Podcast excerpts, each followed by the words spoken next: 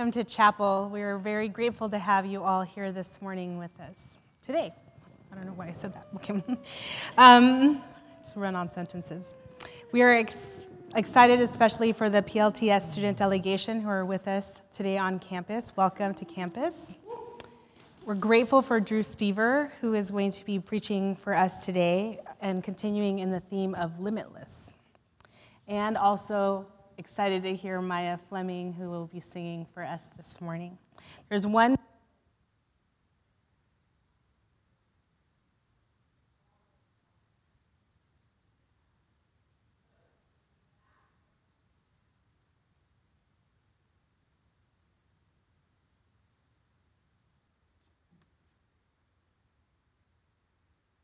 Gracious and transcendent God, creator of divine in between places, you have blessed us with sunsets, twilight hours, and the dawn. You meet us in the borderlines, borderlands, in marshes, in doorways, and between here and where we want to be. How are you who permits through binary places? Envelope us in your limitless grace and mercy as we navigate the in between times on our journeys. Amen.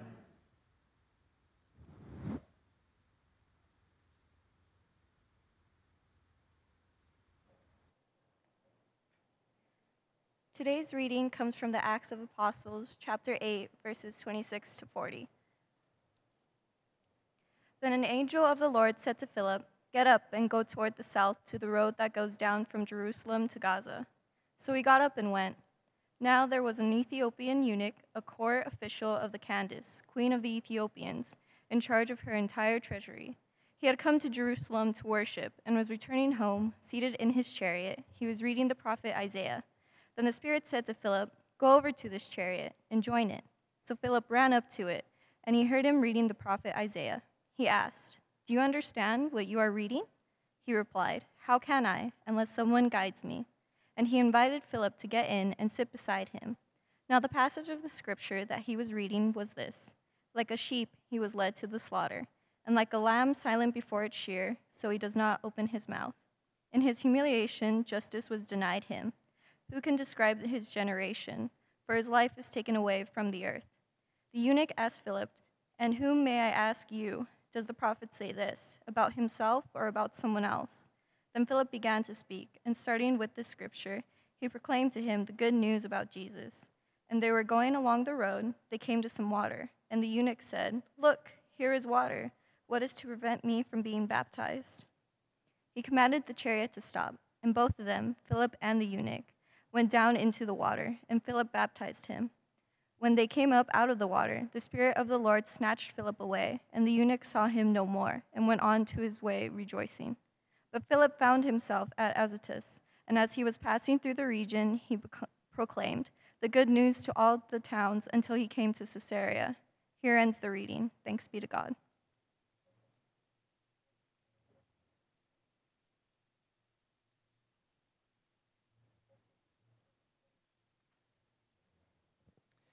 Morning. I want to thank the campus ministry staff for inviting me to preach for you all this morning. It's an honor to be with you today as we gather to remember the lives of transgender members of our community that have died or been killed. So, when I first read the story for today, I thought, I don't think this story should be happening the way that it's happening. By societal standards of their time, it doesn't make sense that the two characters in this story spent any time together. First, you have Philip. Philip was a Hellenist Jew who followed the disciples of Jesus. He was a man described of having good standing, full of the Spirit and of wisdom. He and a handful of other Jews were chosen by their community to spread the word of God throughout Jerusalem. Philip was what you might call successful in his ministry, especially amongst people who had spotty histories with Jews like Philip. Philip was this charismatic, effective evangelist of the gospel, no matter the context or the audience. One person in particular was the eunuch. After he was instructed by the angel of the Lord to travel south, Philip runs into the eunuch at some point along his journey. So, if you don't know, a eunuch is someone, a man, who has been castrated. Oftentimes, because they no longer had the ability to procreate, therefore posing no threat to the throne, eunuchs were often given high status roles to serve the women of royal courts. The word transgender was not in the vocabulary of the authors in the time the story was written, but when the organs that produce hormones in your body are removed, your body starts to begin to look neither male or female. So, as readers today, we can probably say at most this person appeared gender ambiguous, gender fluid, gender nonconforming.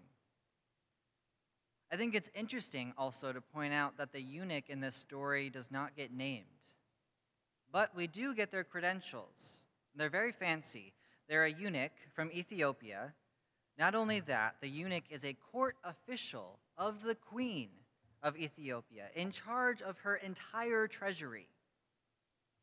And for some reason unknown to us, the eunuch has traveled from Ethiopia to Jerusalem and has gone to a temple to worship. The eunuch traveled over 2,500 miles by chariot. That's about the distance between here in Thousand Oaks to Washington, D.C. Google Maps, amazing, told me that it would take about 30 to 40 days to travel from Ethiopia to Jerusalem. So these pieces of information are important to know because eunuchs in this time were both widely respected and widely excluded from many parts of their cultures. And one place they were excluded from were places of worship. So, why is it this eunuch would travel over 2,500 miles to a temple in Jerusalem to worship a God we aren't even sure they believe in, only to be asked to leave? Around this time, three years ago, I came out as transgender. A few months after I came out, I asked my pastor if I could be baptized again. I was baptized once as an infant, don't remember it, heard it was great, with my old name, but I wanted to be baptized with my new name. When I asked to be baptized again, I was feeling like I wanted to have nothing more to do with my old self and wanted to mark this coming into my new self. My pastor is a great pastor. She's the kind that you can hang with at a Lizzo concert or Rolling Stones concert and not have it be weird, and you can still talk about Jesus issues all at the same time. So I thought that when I asked to be baptized again, she would say yes. you know what she said? She said no. And honestly, I was shocked and a little bit hurt because I had made this huge journey and reached this pivotal conclusion only to be what felt like being turned away. This week, there are communities around the world gathering to honor and say out loud the names of transgender people who have been killed. In this year alone, there have been over 300 trans people killed worldwide. There have been 24 in the United States. 22 of them have been black transgender women. Hearing that, it's a wonder why any of us come out and make our identities public, when all we seem to hear these days are just more of us being killed, kicked out of homes, kicked out of churches, kicked out of workplaces, or assaulted. Let me just say that for someone who lived over two decades never feeling at home in my body, the second I realized that I was trans, the second I realized what my true self was, I felt like someone had literally breathed life into me. I had spent years knowing and loving multiple trans people, but had never come to that conclusion for myself yet. Yet. So I woke up one July morning after my birthday sometime with what felt like a sudden but gentle invitation that said that I did not have to live my life angry about who I was. Someone or something bigger than myself was telling me that I did not have to live myself, my life uncomfortable. And in that moment, I hadn't realized how dead I was feeling, how trapped I was feeling, until I was feeling very much alive and more free. The second I had a glimpse of what freedom could look like, I sprinted toward it. I wanted to do as many things to mark this freedom that I could. I came out to my family, I came out on social media, I started taking hormones to help me look more masculine. I went to court to change my name, got a new driver's license, which is a pain. I bought new clothes, I got top surgery. As soon as I realized who I was, I set out on this journey to get all the freedom that I could get. When I read this story, I had some questions.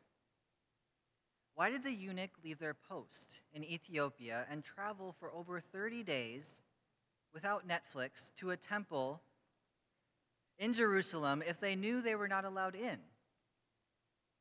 Why was the eunuch not satisfied with their status as a court official of the queen? Why was the eunuch reading scripture if they didn't understand it? Who had even told them about scripture? Why did the eunuch invite Philip, a follower of Jesus, a Jew, someone they should not be talking to, to come up into their chariot and sit with them? As someone who's been a human for a while, and someone who works very closely with other humans, I can say that I know loneliness when I see it. I know desperation when I see it. After I read all the details of the eunuch's part in the story, the status they had, the miles they traveled, the temple they went to, only to probably be, probably be rejected, the scripture they were reading and, the, and trying to understand, I wondered is this person a happy person? All the signs were pointing to no. Happy people I know love their jobs, love their homes, love who they are as people. And they stay where they are because where they are reminds them of why they're happy. The first line in the story says that an angel of the Lord instructed Philip to go down this very particular road to Gaza. And I wonder if maybe God knew that the person Philip would encounter on his journey was not a happy person. I wonder if God knew how good Philip was at delivering the liberating message of the gospel, that God used Philip to not only sit with the eunuch, but to sit with them and talk with them in order that they might understand what they were reading. If you read the story, you might notice that there was no weird forced evangelism happening, but only the practice of good pastoral care. Something clicked for, I think, both the eunuch and Philip in this moment.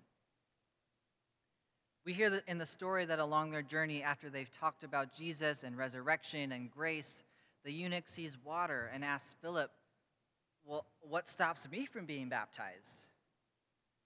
We hear no response from Philip other than that he stopped the chariot, got out with the eunuch, and baptized them.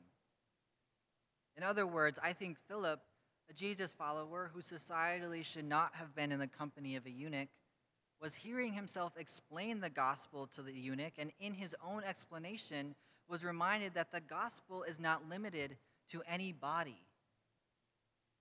Therefore, baptism is not limited to any body. God is not limited to anybody. And the eunuch, in hearing the scripture explained to him and this good news of Jesus, has what I think is an epiphany moment too.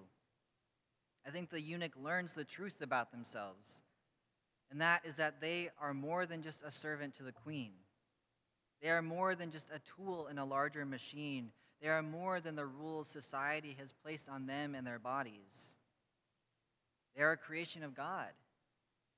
They are a life like every other life is seen by God and is blessed by God from before they even enter the world. And they see the water they hear about Jesus and baptism, baptism and about dying to old ways of life and being born into new ways of life, and they see a glimpse of freedom. And they sprint toward it. When my pastor told me she wouldn't give me another baptism, she said no at first. But she realized how that might have come out to me, a freshly out trans person, and she immediately followed up with an explanation. She went on to explain that it is not it is that one baptism that establishes us as God's good creation and lasts our entire lives. It is that one baptism that covers us in all evolutions of ourselves. Baptisms don't work like those punch cards, where if you get 10, the 11th one gets you into heaven.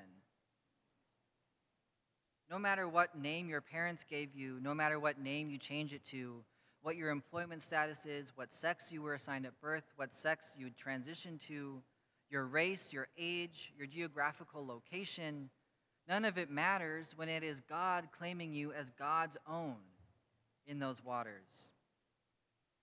Baptisms are this ritual marking an end to life of sin.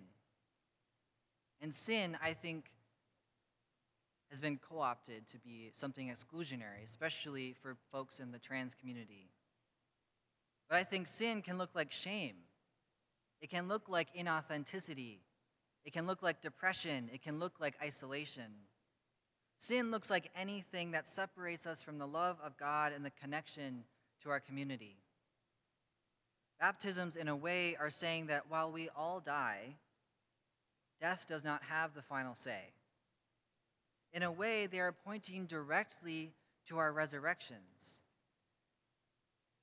So before we let the weight of all the trans people being killed get us down, let us remember that there are still many of us still fighting to keep the stories of those ancestors alive and to keep our own stories alive. While it is important to remember and to grieve the lives that have been lost to injustice and hate, I think it is also important to remember that Jesus was also killed by people who hated him. And, spoiler alert, he came back to life. We read the story of the eunuch and we see a lonely person, someone who might be feeling spiritually dead. But we know, trans people know, this community knows that death does not have the final say. Death cannot stamp out an entire demographic of people. Death does not end our stories. Because the moment we realize our truths and the freedom that comes with that, we begin sprinting toward it. And a lot of times, freedom can be found in stories that maybe should not have happened.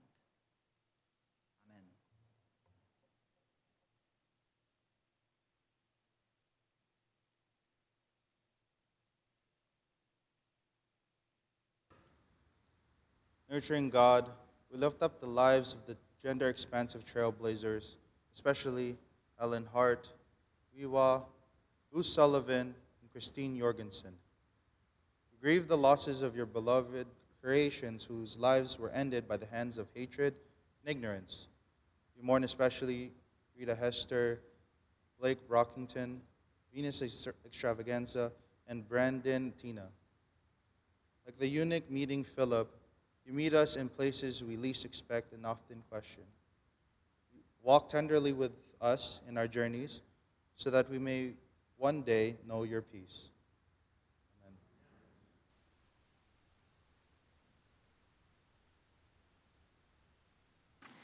Beloved creations of God, go from this place knowing that you are loved as you are, where you are, where you have been and where you are going.